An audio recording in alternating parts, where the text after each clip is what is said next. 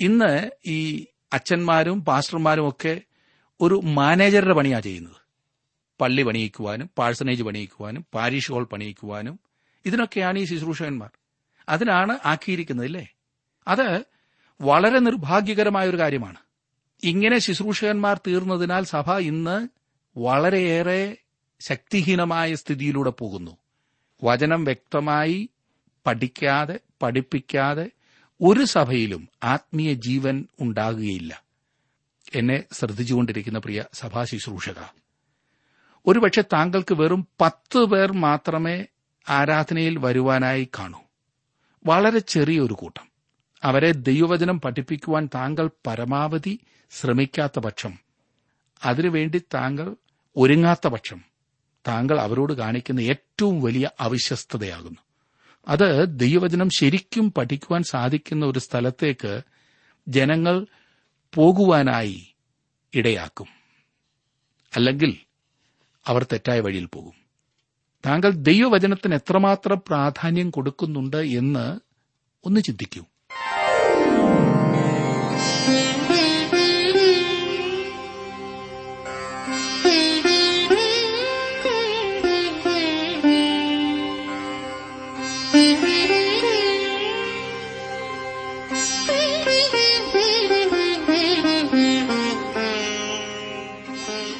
T W ആറിന്റെ വേദപഠന class ആരംഭിക്കുകയാണ്. ജീവസന്ദേശം. ജീവസന്ദേശം വേദപഠന ക്ലാസുകളിലേക്ക് എല്ലാ പ്രിയ ശ്രോതാക്കളെയും സ്നേഹപൂർവം സ്വാഗതം ചെയ്യുന്നു. സഹോദരൻ ജോർജ് ഫിലിപ്പ് പഠിപ്പിക്കുന്ന ഈ വേദപഠന ക്ലാസ്സിലെ ഇന്നത്തെ പാഠഭാഗം അപ്പോസ്തല പ്രവൃത്തികൾ അധ്യായം ആറ്. പ്രാർത്ഥനയോടെ നമുക്ക് പഠിക്കാം.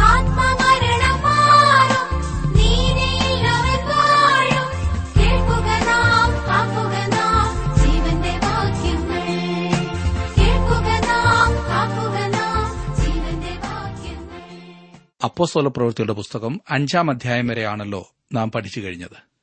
ആദിമസഭയിൽ പ്രശ്നങ്ങൾ വർദ്ധിച്ചു വരുന്നതായി ആറാം അധ്യായത്തിലേക്ക് വരുമ്പോൾ നമുക്ക് വീണ്ടും കാണുവാൻ കഴിയും. സഭയിലെ പ്രശ്നങ്ങൾ ശുശ്രൂഷകന്മാരെ തെരഞ്ഞെടുക്കുന്നതിന് വേണ്ടിയിട്ടുള്ള ഒരു മുഖാന്തരമായി. ശുശ്രൂഷകന്മാരിൽ ഒരുവനായ സ്തേഫാനോസിന്റെ വിവരങ്ങൾ ഈ ആറാം അധ്യായത്തിൽ നമുക്ക് ലഭിക്കുന്നു. സ്തേഫാനോസിനെ കുറ്റം വിധിക്കുകയും പിടിക്കുകയും ചോദ്യം ചെയ്യുകയും ഒക്കെ ചെയ്തു. ആറാം അധ്യായത്തിന്റെ ഒന്നാം വാക്യത്തിൽ നാം വായിക്കുന്നത് ആ കാലത്ത് ശിഷ്യന്മാർ പെരുകി വരുമ്പോൾ തങ്ങളുടെ വിധവമാരെ ദിനംപ്രതിയുള്ള ശുശ്രൂഷയിൽ ഉപേക്ഷയായി വിചാരിച്ചു എന്ന് യവന ഭാഷക്കാർ എബ്രായ ഭാഷക്കാരുടെ നേരെ പിറുപിറുത്തു. സഭാചരിത്രത്തിന്റെ പ്രാരംഭകാലത്ത് നടന്ന കാര്യമാണിതെന്ന് മനസ്സിലാക്കിയിരിക്കേണ്ടതാണ്. ഒരു പ്രത്യേക വിധത്തിലുള്ള സമൂഹ ജീവിതത്തിന് അവർ ശ്രമിക്കുകയും അത് കുറെ നാളത്തേക്ക് വിജയകരമായി മുൻപോട്ട് പോവുകയും ചെയ്തു. അനന്തരം ജഡീകത്വം സഭയിൽ കടന്നുകൂടി. അനന്യാസും സഫീറയും അവരുടെ ചുറ്റുപാട് ദുരുപയോഗപ്പെടുത്തിയത് എങ്ങനെയെന്ന് നാം കണ്ടുകഴിഞ്ഞു ഇപ്പോൾ യവന ഭാഷക്കാർ എബ്രായ ഭാഷക്കാരുടെ നേരെ പിറുപിറുക്കുന്നതായി ഇവിടെ കാണാം. രണ്ട് വർഗങ്ങൾ തമ്മിലുള്ള ഒരു പ്രശ്നമല്ലിത്. യഹൂദന്മാരോട് മറ്റുള്ളവർ എതിർത്തു എന്നുമല്ല ഇവിടുത്തെ പ്രശ്നം. യവന ഭാഷക്കാർ എന്നിവിടെ പറഞ്ഞിരിക്കുന്നത് ഗ്രീക്ക് ഭാഷ സംസാരിച്ചിരുന്ന യഹൂദന്മാരെക്കുറിച്ചാണ്. അവർക്ക് യവന സംസ്കാരത്തിന്റെ പശ്ചാത്തലമാണ് ഉണ്ടായിരുന്നത്. എന്നാൽ യെരുഷലേമിലുള്ള എബ്രായക്കാർ മോശയുടെ ന്യായപ്രമാണം സൂക്ഷ്മമായി പിൻപറ്റുന്നവരായിരുന്നു. സ്വാഭാവികമായും ഇവർ തമ്മിൽ തെറ്റിദ്ധാരണ ഉണ്ടാകുവാൻ തുടങ്ങി. ഈ അവസരത്തിൽ സഭയുടെ അംഗസംഖ്യ ഏകദേശം ഇരുപത്തയ്യായിരം ആയിത്തീർന്നു. ആദിമസഭ പൂർണമല്ലായിരുന്നു. ആദിമസഭയിൽ ശക്തി ഉണ്ടായിരുന്നു അവർക്ക് പ്രശ്നമില്ലായിരുന്നു ആദിമസഭയുടെ അവസ്ഥയിലേക്ക് മടങ്ങിപ്പോകേണ്ടത് ആവശ്യമാണ് എന്നെല്ലാം പലരും പറയാറുണ്ട്. അത് പകുതി സത്യം മാത്രമാണെന്ന് ഞാൻ ഓർപ്പിക്കട്ടെ. ആദിമസഭയ്ക്ക് ശക്തി ഉണ്ടായിരുന്നു എന്നത് വാസ്തവമാണ്. എന്നാൽ ആദിമസഭയിൽ പ്രശ്നങ്ങളും വളരെ ഉണ്ടായിരുന്നു. സഭയിൽ നിലനിന്നിരുന്ന ഉന്നതമായ ആത്മീയ നിലവാരത്തിന് സാത്താൻ കൊണ്ടുവന്ന വിഭജനങ്ങളും കുഴപ്പങ്ങളും തുരങ്കം വെച്ചു. വസ്തുമയമായ കാര്യങ്ങൾ പങ്കുവയ്ക്കുന്നതായ സഭയുടെ ആദ്യത്തെ വിശേഷത. പഴയ സ്വഭാവമായ സ്വയത്തിന് കീഴ്പ്പെട്ടു. ജഡികത്വം സഭയിൽ കടന്നുവന്നു. യവന ഭാഷക്കാർ തങ്ങൾ അവഗണിക്കപ്പെടുന്നു എന്ന് ചിന്തിക്കുകയും എബ്രായരെ പോലെ തന്നെ തങ്ങളുടെ വിധവമാർക്കും തുല്യമായ പരിഗണന ലഭിക്കേണ്ടതാണ് എന്ന് വാദിക്കുവാൻ തുടങ്ങി. അവർ ആഗ്രഹിച്ചതുപോലെ ഭംഗിയായ രീതിയിൽ ഈ പൊതുവായ ജീവിതം പ്രാവർത്തികമായില്ല. അത് അപ്പോസ്തോലന്മാരുടെ ശ്രദ്ധയിൽ കൊണ്ടുവരുന്നു. രണ്ടാം വാക്യത്തിൽ നാം വായിക്കുന്നത് പന്തിരുവർ ശിഷ്യന്മാരുടെ കൂട്ടത്തെ വിളിച്ചു വരുത്തി. ഞങ്ങൾ ദൈവവചനം ഉപേക്ഷിച്ച് മേശകളിൽ ശുശ്രൂഷ ചെയ്യുന്നത് യോഗ്യമല്ല. തങ്ങൾ ദൈവവചന ശുശ്രൂഷ ഉപേക്ഷിക്കുന്നത് ശരിയല്ല എന്ന് അപ്പോസ്തോലന്മാർ മറ്റുള്ളവരെ മറ്റ് ശിഷ്യന്മാരെ മനസ്സിലാക്കി. തങ്ങളെ സംബന്ധിച്ചിടത്തോളം ദൈവവചനം പഠിപ്പിക്കുക ദൈവവചന ശുശ്രൂഷയുമായിട്ട് മുൻപോട്ട് പോകേണ്ടതാകുന്നു ആവശ്യമായിരിക്കുന്നത് എന്നവർ കണ്ടു. ദൈവവചന ഉപേക്ഷിച്ച് മേശയിൽ ശുശ്രൂഷിക്കാൻ പോയാൽ അത് യോഗ്യമായ കാര്യമല്ല എന്നാണ് ഈ അപ്പോസ്തലന്മാർ ഇപ്പോൾ ശിഷ്യന്മാരോട് പറയുന്നത്. അവർ പ്രാർത്ഥനയിലും ദൈവവചന പഠനത്തിലും സമയം ചെലവഴിക്കേണ്ടതായിട്ടുണ്ട്. ഓരോ സഭാ ശുശ്രൂഷകനും വേണ്ടത്ര സമയം വചനം പഠിക്കുവാനും പ്രാർത്ഥിക്കുവാനുമായി ക്രമീകരിച്ചു കൊടുക്കേണ്ടത് അതത് സഭ ജനങ്ങളുടെയും ഉത്തരവാദിത്തപ്പെട്ടവരുടെയും ചുമതലയാണ്. എന്നെ ശ്രദ്ധിക്കണേ അങ്ങനെയുള്ള ഒരു കാര്യത്തെ അവഗണിച്ചാൽ അത് സഭാ ശുശ്രൂഷയെ ശരിക്കും ബാധിക്കും എന്ന് മറക്കരുത്. ഇന്ന് നമുക്ക് എന്തിനാണ് അച്ഛൻ അല്ലെങ്കിൽ പാസ്റ്റർ അല്ലെങ്കിൽ സഭാ ശുശ്രൂഷകൻ അല്ലെങ്കിൽ മൂപ്പൻ? അതെ ചിലർ ഇപ്പോൾ തന്നെ പറഞ്ഞു ഭവന സന്ദർശനത്തിനില്ലേ? അല്ലെങ്കിൽ ആരാധനയ്ക്ക് നേതൃത്വം നൽകുവാൻ മാത്രമില്ലേ? അല്ലെങ്കിൽ കല്യാണം നടത്തുവാൻ സ്നാനപ്പെടുത്തുവാൻ ശവസംസ്കാരത്തിന്. ഇന്ന് ഈ അച്ഛന്മാരും പാസ്റ്റർമാരും ഒക്കെ ഒരു മാനേജറുടെ പണിയാ ചെയ്യുന്നത്. പള്ളി പണിയിക്കുവാനും പാഴ്സനേജ് പണിയിക്കുവാനും പാരീഷ് ഹോൾ പണിയിക്കുവാനും. ഇതിനൊക്കെയാണ് ഈ ശുശ്രൂഷകന്മാർ. അതിനാണ് ആക്കിയിരിക്കുന്നത് ഇല്ലേ അത് വളരെ നിർഭാഗ്യകരമായ ഒരു കാര്യമാണ്. ഇങ്ങനെ ശുശ്രൂഷകന്മാർ തീർന്നതിനാൽ സഭ ഇന്ന് വളരെയേറെ ശക്തിഹീനമായ സ്ഥിതിയിലൂടെ പോകുന്നു. വചനം വ്യക്തമായി പഠിക്കാതെ പഠിപ്പിക്കാതെ ഒരു സഭയിലും ആത്മീയ ജീവൻ ഉണ്ടാകുകയില്ല. എന്നെ ശ്രദ്ധിച്ചുകൊണ്ടിരിക്കുന്ന പ്രിയ സഭാ ശുശ്രൂഷക ഒരുപക്ഷെ താങ്കൾക്ക് വെറും പത്ത് പേർ മാത്രമേ ആരാധനയിൽ വരുവാനായി കാണൂ. വളരെ ചെറിയൊരു കൂട്ടം. അവരെ ദൈവവചനം പഠിപ്പിക്കുവാൻ താങ്കൾ പരമാവധി ശ്രമിക്കാത്ത പക്ഷം. അതിനുവേണ്ടി താങ്കൾ ഒരുങ്ങാത്ത പക്ഷം താങ്കൾ അവരോട് കാണിക്കുന്ന ഏറ്റവും വലിയ അവിശ്വസ്തതയാകുന്നു. അത് ദൈവവചനം ശരിക്കും പഠിക്കുവാൻ സാധിക്കുന്ന ഒരു സ്ഥലത്തേക്ക് ജനങ്ങൾ പോകുവാനായി ഇടയാക്കും. അല്ലെങ്കിൽ അവർ തെറ്റായ വഴിയിൽ പോകും. താങ്കൾ ദൈവവചനത്തിന് എത്രമാത്രം പ്രാധാന്യം കൊടുക്കുന്നുണ്ട് എന്ന് ഒന്ന് ചിന്തിക്കൂ. മൂന്നും നാലും വാക്യങ്ങളിൽ നാം വായിക്കുന്നത് ആകയാൽ സഹോദരന്മാരെ ആത്മാവും ജ്ഞാനവും നിറഞ്ഞ് നല്ല സാക്ഷ്യമുള്ള ഏഴ് പുരുഷന്മാരെ നിങ്ങളിൽ തന്നെ തെരഞ്ഞുകൊള്ളുവിൻ. അവരെ ഈ വേലയ്ക്കാക്കാം. ഞങ്ങളോ പ്രാർത്ഥനയിലും വചന ശുശ്രൂഷയിലും ഉറ്റിരിക്കും എന്ന് പറഞ്ഞു. സഭയിൽ ഒരു പ്രതിസന്ധി ഉയർന്നതിനാൽ ആണ് ഈ ഏഴുപേരെ തെരഞ്ഞെടുത്തു നോക്കിയത്. പ്രാർത്ഥനയിലും തിരുവചന ശുശ്രൂഷയിലും ഉറ്റിരിക്കേണ്ടതുകൊണ്ട് തങ്ങൾക്ക് ഈ വിധമായ കാര്യങ്ങളുടെ ഭാരം ഏറ്റെടുക്കുവാൻ കഴിയുകയില്ല എന്നാണ് അപ്പോസ്തോലന്മാർ തീരുമാനിച്ചത്. സഭയുടെ വസ്തുമയമായ കാര്യങ്ങൾ കൈകാര്യം ചെയ്യുവാൻ നിയമിക്കപ്പെട്ടവരുടെ യോഗ്യത താങ്കൾ ഒന്ന് പ്രത്യേകം ശ്രദ്ധിച്ചേ. ഇന്ന് സാധാരണയായി നമ്മുടെ സഭകളിൽ ഭാരവാഹികളെ തെരഞ്ഞെടുക്കുമ്പോൾ ഈ യോഗ്യതകൾ അവഗണിച്ചിരിക്കുകയാണോ എന്ന് ഞാൻ ഭയപ്പെടുന്നു. എന്തിനധികം പറയുന്നു? ചിലർ പറയുന്നത് കേട്ടിട്ടുണ്ട് ഞങ്ങളുടെ സഭയിലെ ആത്മായ ശുശ്രൂഷകനോ മൂപ്പനോ ഒന്നും ആകുവാൻ എന്നെ കിട്ടത്തില്ല. അതിന് വല്ല ആത്മീയമൊക്കെയുള്ള ആളുകളെ നോക്കിക്കൂ. ഞാൻ വല്ല സെക്രട്ടറിയോ ട്രസ്റ്റിയോ കണക്കനോ കമ്മിറ്റി അംഗമോ ഒക്കെ ആയിക്കൊള്ളാമെന്ന്. ഞാൻ പറയട്ടെ സുഹൃത്തെ സഭയിലെ ഈ പറഞ്ഞതുപോലെയുള്ള ഉത്തരവാദിത്തങ്ങൾ ഏറ്റെടുക്കുന്നവർക്ക് മറ്റേതൊരു ചുമതലയുള്ളവരെക്കാളും ആത്മീയവും പരിജ്ഞാനവും ഉണ്ടായിരിക്കണമെന്നത്ര ഞാൻ ചിന്തിക്കുന്നത്. സെക്രട്ടറിക്കും ട്രസ്റ്റിക്കും കണക്കിനും കമ്മിറ്റി അംഗത്തിനുമൊക്കെ അതില്ലാത്തതാണ് ഇന്നത്തെ ഒട്ടുമുക്കാലും പ്രശ്നത്തിന് കാരണം. കോടതി കയറ്റവും അടിപിടിയും ലക്ഷ്യം തെറ്റിയുള്ള പോക്കും ഇതെല്ലാം ഭാരവാഹികൾ മൂലമാണ്. ദൈവവചനപ്രകാരമുള്ള യോഗ്യതകളില്ലാത്തവരാകുന്നു എന്നുള്ളതുകൊണ്ടാണ് ഇതൊക്കെ സംഭവിക്കുന്നത്. ഇനിയും ആ യോഗ്യതകളൊന്ന് നോക്കിക്കേ. ഒന്നാമതായി അവർ നല്ല സാക്ഷ്യമുള്ളവരായിരിക്കണം. ആരാലും ചോദ്യം ചെയ്യപ്പെടാത്തതായ സത്യസന്ധത അത് ഈ പ്രിയപ്പെട്ടവർക്ക് ആവശ്യമാണ്.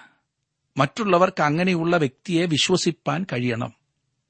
സഭയിലെ ജനങ്ങളും ശുശ്രൂഷകൻ പോലും സംശയിക്കുന്ന ഒരു വ്യക്തി സെക്രട്ടറിയോ ട്രസ്റ്റിയോ അതുപോലെയുള്ള ഏതെങ്കിലും ഒരു സ്ഥാനം കൈകാര്യം ചെയ്യുന്നത് ശോചനീയമായ അവസ്ഥയാണ്.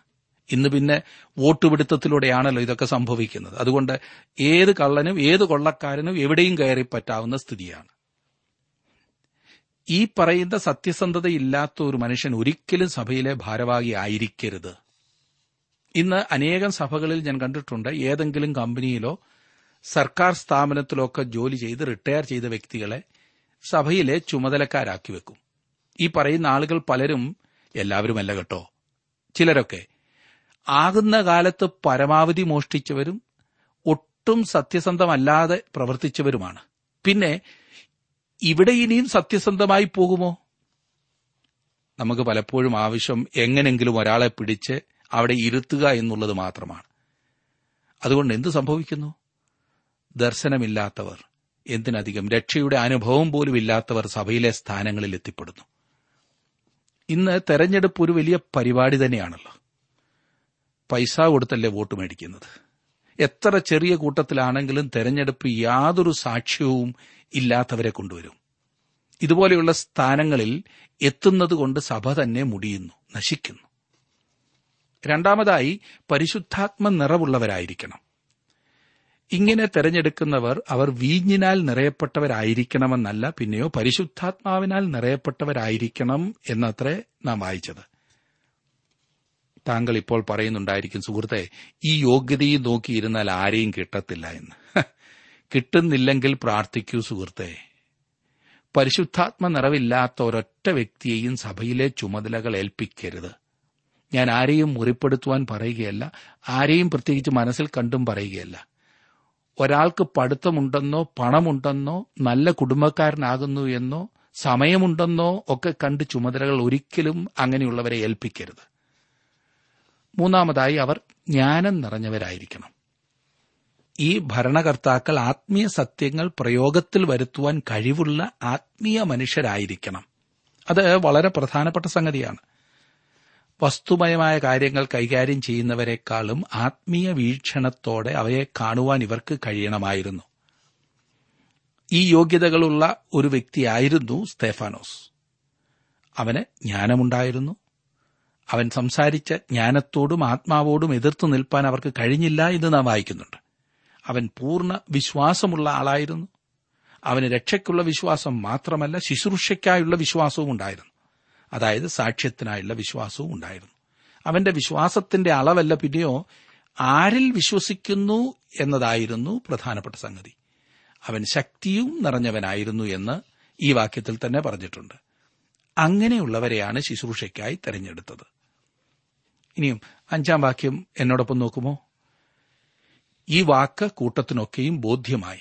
വിശ്വാസവും പരിശുദ്ധാത്മാവും നിറഞ്ഞ പുരുഷനായ സ്തേഫാനോസ് ഫിലിപ്പോസ് പ്രൊക്കരോസ് നിക്കനോർ തിമോൻ പർമനോസ് യഹൂദ മതാനുസാരിയായ അന്ത്യോക്യക്കാരൻ നിക്കലവോസ് എന്നിവരെ തെരഞ്ഞെടുത്തു. ആദ്യത്തെ രണ്ടുപേരെയും കുറിച്ച് അതായത് സ്തേഫാനോസിനെയും ഫിലിപ്പോസിനെയും കുറിച്ച് അപ്പസ്തോല പ്രവർത്തിയുടെ പുസ്തകത്തിൽ വീണ്ടും സൂചന ലഭിക്കുന്നുണ്ട്. അവർ ആദിമസഭയിലെ ശ്രേഷ്ഠരായ വ്യക്തികളായിരുന്നു. മേശയിൽ ശുശ്രൂഷിക്കുന്നവരെങ്കിലും അവർ ആത്മീയരായ ആളുകളായിരുന്നു. നമുക്ക് ലഭിച്ചിട്ടുള്ള രേഖകളിൽ നിന്നും നാം മനസ്സിലാക്കുന്നത് അതാണ്. എന്നാൽ മറ്റഞ്ചു പേരെക്കുറിച്ച് നമുക്ക് യാതൊന്നും തന്നെ പിന്നീട് അറിയുവാൻ കഴിയുന്നില്ല. ആറാം വാക്യം നോക്കിക്കാട്ട്. അപ്പോസ്തോലന്മാരുടെ മുൻപാകെ നിർത്തി.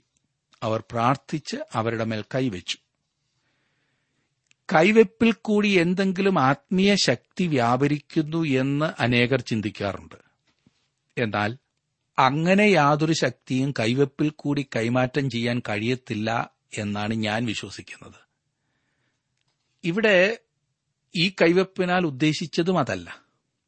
പഴയ നിയമ യാഗങ്ങളെക്കുറിച്ച് ലേവ്യ പുസ്തകം പഠിച്ചപ്പോൾ യാഗം കഴിപ്പാനുള്ള മൃഗത്തിന്റെ തലയിൽ യാഗം കൊണ്ടുവന്ന പാപിയായ മനുഷ്യൻ കൈവെക്കുമായിരുന്നു എന്ന് നാം വായിച്ചു. തന്റെ സ്ഥാനമാണ് യാഗം കഴിക്കപ്പെടുവാൻ പോകുന്ന മൃഗം ഏറ്റെടുക്കുന്നത് എന്ന വസ്തുതയാണ് അത് സൂചിപ്പിക്കുന്നത്. യാഗമൃഗം പാപിയായ മനുഷ്യനുമായി താതാത്മ്യം പ്രാപിക്കുന്നു. ഒന്നായിത്തീരുന്നു. ശുശ്രൂഷയ്ക്കായി തെരഞ്ഞെടുക്കപ്പെട്ടവരുടെ തലയിൽ അപ്പോസ്തോലന്മാർ തങ്ങളുടെ കൈവച്ചപ്പോൾ ഇപ്പോൾ അവരും തങ്ങളോടൊപ്പം പങ്കാളികളാണെന്നാണ് അർത്ഥമാക്കിയത്. ഈ ശുശ്രൂഷയിൽ അവർ ഒരുമിച്ച് നിൽക്കുന്നു എന്നർത്ഥം. വിശ്വാസികളുടെ സമൂഹത്തിന്റെ പ്രതിനിധികൾ എന്ന നിലയിൽ അവരുടെ നിലയും ക്രിസ്തുവിന്റെ കാര്യങ്ങളിൽ അവർക്കുള്ള കൂട്ടായ്മയും ഇത് സൂചിപ്പിക്കുന്നു. ഒരു സാമൂഹിക പ്രവർത്തനത്തിലാണ് ഇവർ ഇപ്പോൾ ഏർപ്പെട്ടിരിക്കുന്നത് എന്ന കാര്യം ശ്രദ്ധിച്ചോണം. ആദിമസഭയ്ക്ക് അവരുടെ ആളുകളെക്കുറിച്ച് കൂടുതൽ കരുതലുണ്ടായിരുന്നു. ഇന്നും അത് വാസ്തവമായിരിക്കേണ്ട കാര്യമാണ്. ഇന്നും സഭയ്ക്ക് അതിന്റെ അംഗങ്ങളെക്കുറിച്ച് കരുതലും ചിന്തയും വളരെയേറെ ഉണ്ടാകേണ്ടത് അത്യാവശ്യമാണ്. ഏഴാം വാക്യത്തിൽ നാം കാണുന്നത് ദൈവവചനം പരന്നു. എരുശലേമിൽ ശിഷ്യന്മാരുടെ എണ്ണം ഏറ്റവും പെരുകി. പുരോഹിതന്മാരിലും വലിയൊരു കൂട്ടം വിശ്വാസത്തിന് അധീനരായി തീർന്നു. ദൈവവചനം പരക്കുക എന്ന കാര്യമാണ് ഇന്ന് നമുക്ക് ആവശ്യമായിരിക്കുന്നത് ദൈവവചനത്തിന്റെ വ്യാപ്തിക്കു വേണ്ടിയാണ് ഇത്തരം പഠനങ്ങൾ ബഹുജന മാധ്യമങ്ങളിലൂടെ ഞങ്ങൾ നടത്തുന്നത്. ദൈവവചനം പരക്കണം. ദൈവവചനം സർവലോകത്തിലും പരക്കുവാൻ ഇടയാകട്ടെ പുരോഹിതന്മാരിലും വലിയൊരു കൂട്ടം വിശ്വസിച്ച് കർത്താവിങ്കിലേക്ക് തിരിഞ്ഞു എന്ന കാര്യം വിസ്മരിച്ചുകൂടാത്തതത്രേ. ക്രിസ്തുവിന്റെ മരണസമയം ദൈവാലയത്തിലെ തിരശീല രണ്ടായി കീറിയപ്പോൾ അവിടെ ശുശ്രൂഷ ചെയ്തിരുന്നവരായിരിക്കണം ഈ പറയുന്ന പുരോഹിതന്മാരിൽ പലരും. ആ അനുഭവത്തിന് ശേഷമാണല്ലോ അവരിൽ പലരും ക്രിസ്തുവിൽ വിശ്വസിപ്പാൻ ഇടയായി എന്ന് നാം കാണുന്നത്.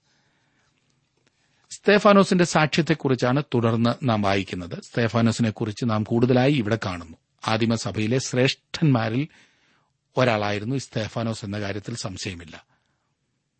ആറാം അധ്യായത്തിന്റെ എട്ടാം വാക്യം ഞാനൊന്ന് വായിക്കാം.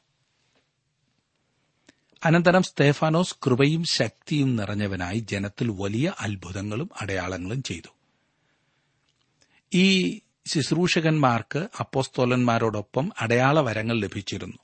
സ്തേഫാനോസ് സുവിശേഷത്തിന്റെ ശക്തനായ ഒരു സാക്ഷിയായിരുന്നതിനാൽ സദൂക്യരിൽ നിന്നുള്ള വെറുപ്പിന് കാരണമായി തീർന്നു സ്തേഫാനോസിന്റെ മേൽ കുറ്റം ആരോപിക്കുവാനായി കള്ളസാക്ഷികളെ കൊണ്ടുവന്നു എന്ന് നാം കാണുന്നു. ഒൻപത് മുതലുള്ള വാക്യങ്ങളിൽ ലിബത്തീനർ എന്നു പേരുള്ള പള്ളിക്കാരിലും കുറേനക്കാരിലും അലക്സന്ദ്രിയക്കാരിലും കിലിക്കിയ ആസ്യ എന്ന ദേശക്കാരിലും ചിലർ എഴുന്നേറ്റ് സ്തേഫാനോസിനോട് തർക്കിച്ചു. എന്നാൽ അവൻ സംസാരിച്ച ജ്ഞാനത്തോടും ആത്മാവോടും എതിർത്തു നിൽക്കുവാൻ അവർക്ക് കഴിഞ്ഞില്ല. അപ്പോൾ അവർ ചില പുരുഷന്മാരെ വശത്താക്കി. ഇവൻ മോശയ്ക്കും ദൈവത്തിനും വിരോധമായി ദൂഷണം പറയുന്നത് ഞങ്ങൾ കേട്ടു എന്ന് പറയിച്ചു. ജനത്തെയും മൂപ്പന്മാരെയും ശാസ്ത്രിമാരെയും ഇളക്കി അവന്റെ നേരെ ചെന്ന് അവനെ പിടിച്ചു. ന്യായാധിപ സംഘത്തിൽ കൊണ്ടുപോയി കള്ളസാക്ഷികളെ നിർത്തി. ഈ മനുഷ്യൻ വിശുദ്ധ സ്ഥലത്തിനും ന്യായപ്രമാണത്തിനും വിരോധമായി ഇടവിടാതെ സംസാരിച്ചു വരുന്നു.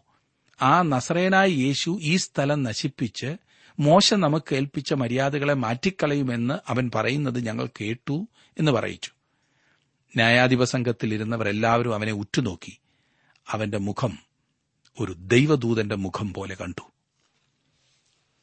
ഇവിടെ സ്തേഫാനോസിനെ ന്യായാധിപ സംഘത്തിന്റെ മുൻപാകെ കൊണ്ടുവന്നതായി നാം കാണുന്നു കള്ളസാക്ഷികളെയും വിളിച്ചു വരുത്തി കള്ളസാക്ഷികൾ അർദ്ധസത്യം പറയുന്നവരാണ്. ഈ മന്ദിരം നശിപ്പിച്ചിട്ട് വീണ്ടും അതിനെ പണിയുമെന്ന് യേശു പറഞ്ഞിരുന്നു എന്ന് കള്ളസാക്ഷികൾ പറഞ്ഞത് ഓർക്കുന്നില്ലേ? എന്നാൽ അവൻ തന്റെ ശരീരമെന്ന മന്ദിരത്തെക്കുറിച്ചായിരുന്നു പറഞ്ഞത്. അവന്റെ വിസ്താര സമയത്ത് കള്ളസാക്ഷികൾ അത് തെറ്റിദ്ധരിപ്പിക്കും വിധം സംസാരിച്ചു.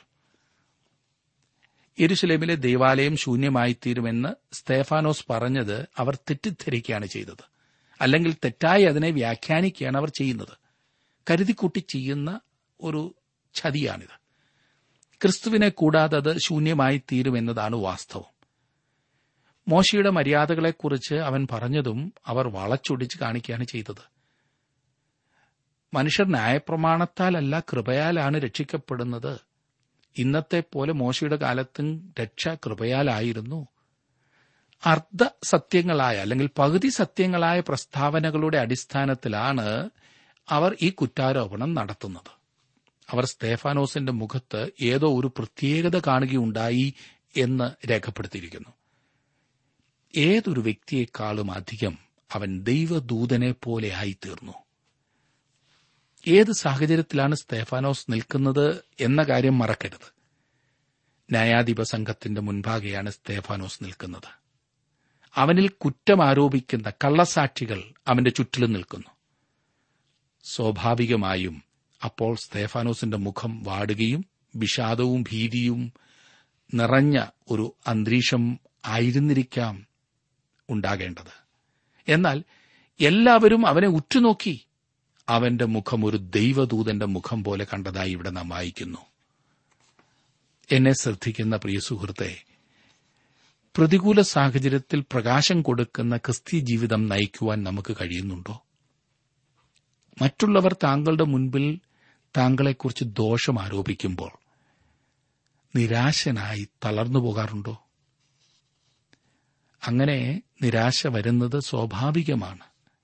എന്നാൽ അപ്രകാരമുള്ള പ്രതിസന്ധികളുടെ മധ്യത്തിൽ നിങ്ങളുടെ മുഖം പ്രകാശമാനമായിരിക്കുവാൻ നിങ്ങളെ സഹായിക്കുന്ന ഒരു യേശുണ്ട് പ്രശ്നങ്ങളുടെ മധ്യത്തിൽ നമുക്ക് പുഞ്ചിരിക്കുവാനും എന്തിന് പാട്ടുപാടുവാൻ പോലും കഴിയുന്ന ഒരവസ്ഥ അവൻ നിങ്ങളുടെ ഹൃദയത്തിൽ തരും.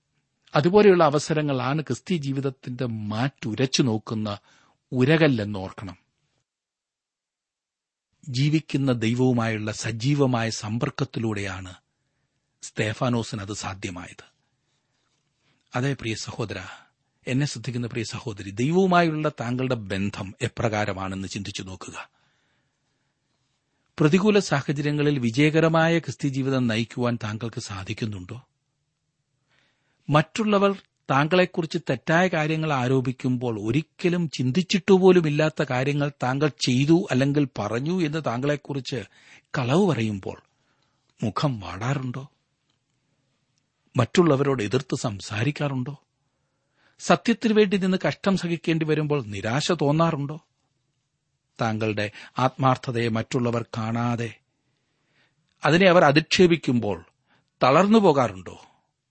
ഈ പ്രതിസന്ധിയിൽ നിന്നും രക്ഷപ്പെടുവാൻ ഒരേ ഒരു മാർഗമേ ഉള്ളൂ സുഹൃത്തെ. ദൈവത്തിന്റെ പരിശുദ്ധാത്മാവിന്റെ നിറവിൽ ദൈവ ശുശ്രൂഷ ചെയ്യുക.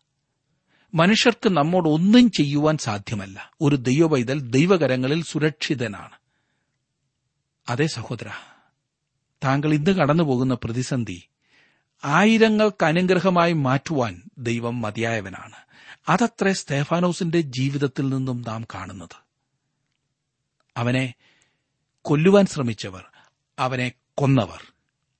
ക്രിസ്തുവിന്റെ സാക്ഷികളായി രൂപാന്തരപ്പെട്ട വലിയ അനുഭവം. നമ്മുടെയൊക്കെ ജീവിതം കൊണ്ട് സാധിക്കേണ്ടത് അതുതന്നെയാണ് ദൈവനാമ മഹത്വത്തിനായി നമ്മുടെ ജീവിതം പര്യവസാനിക്കുക. ഇന്ന് എന്നെ കേൾക്കുന്ന താങ്കളുടെ ജീവിതം അപ്രകാരം ദൈവകരങ്ങളിൽ പ്രയോജനപ്പെടുവാൻ ഏൽപ്പിച്ചു കൊടുത്തിട്ടുണ്ടോ? പ്രാർത്ഥിക്കാം. കർത്താവെ സ്തേഫാനോസിന്റെ ജീവിതത്തിലൂടെ അവിടുന്ന് ഞങ്ങളെ പഠിപ്പിച്ച വലിയ പാഠങ്ങൾക്കായി സ്തോത്രം. നിന്റെ വചനം ഞങ്ങളെ പഠിപ്പിക്കുന്ന ഉന്നതമായ സത്യങ്ങളെ ജീവിതത്തിൽ അനുവർത്തിച്ചു മുൻപോട്ടു പോകുവാൻ അവിടെ ഞങ്ങളെ സഹായിക്കണമേ. ഫലകരമായ ഒരു ജീവിതം ഞങ്ങൾക്ക് ഓരോരുത്തർക്കും തന്ന് അവിടെ ഞങ്ങളെ അനുഗ്രഹിക്കണമേ. യേശുക്രിസ്തുവിന്റെ നാമത്തിൽ അപേക്ഷിക്കുന്ന ഞങ്ങളുടെ പ്രാർത്ഥന കേൾക്കുമാറാകണമേ. ആമേൻ.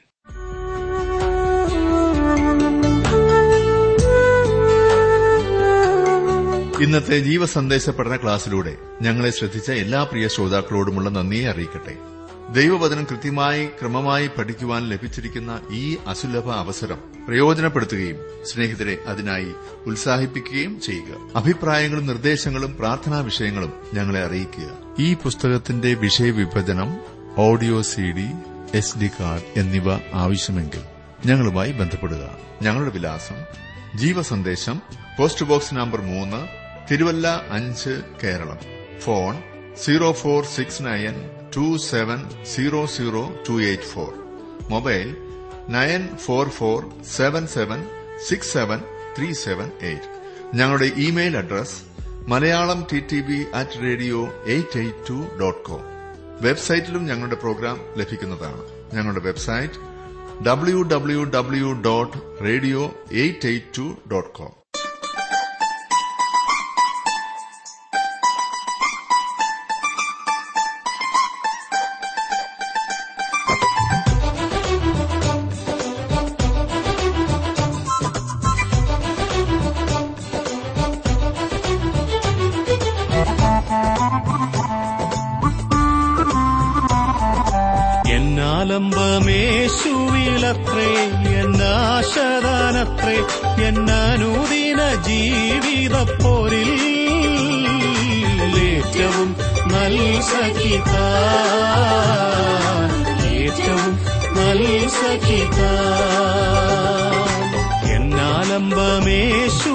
എന്നാലംബമേശുവിലത്രേ എന്നാശദാനത്രേ എന്നനുദിന ജീവിതപ്പോരിൽ ഏറ്റവും നൽസഖിത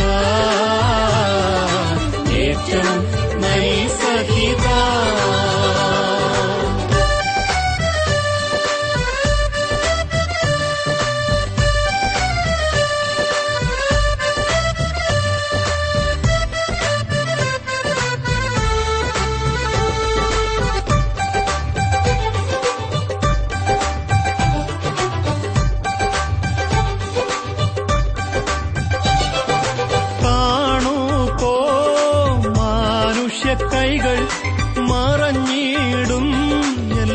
മുഖങ്ങളും കാണൂ പോ. മാനുഷ്യ കൈകൾ മറഞ്ഞിടും എല്ലാ മുഖങ്ങളും കാണും ഞാനേശുവിൻ നിന്നും പൂമുഖം. കാണും ഞാനേശുവിൻ നിന്നും പൂമുഖം. അന്നേരം പ്രകാശിതമാകും. എൻ ക്ലേശങ്ങൾ മാറും. എന്നരുദിന ജീവിതപ്പോരിൽ ഏറ്റവും നൽസഖിത ഏറ്റവും നൽസഖിത ആശ്രയം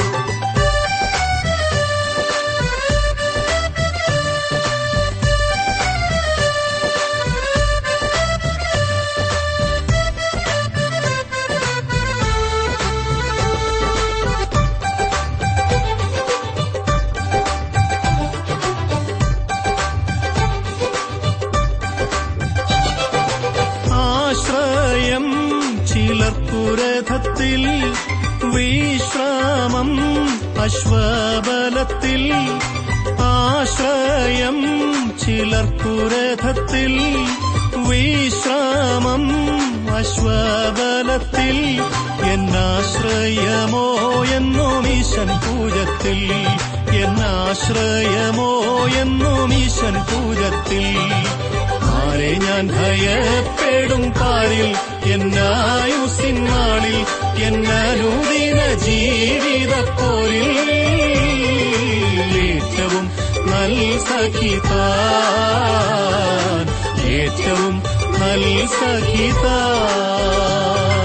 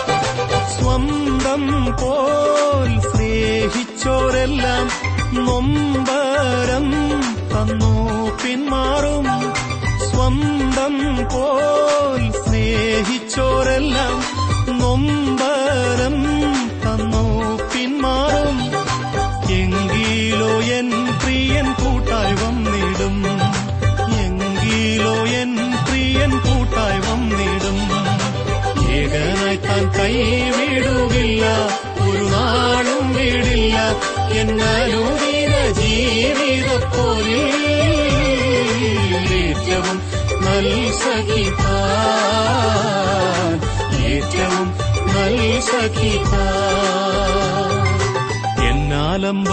എന്നാലംബമേശുവിലത്രേ എന്നാശദാനത്രേ എന്നനൂദിന ഏറ്റവും നൽസഖിത ഏറ്റവും നൽസഖിത എന്നിലത്രേ എന്നാശതാനത്രേ എന്നനുദിന ജീവിത പോരിൽ ഏറ്റവും നൽ സഖിത ഏറ്റവും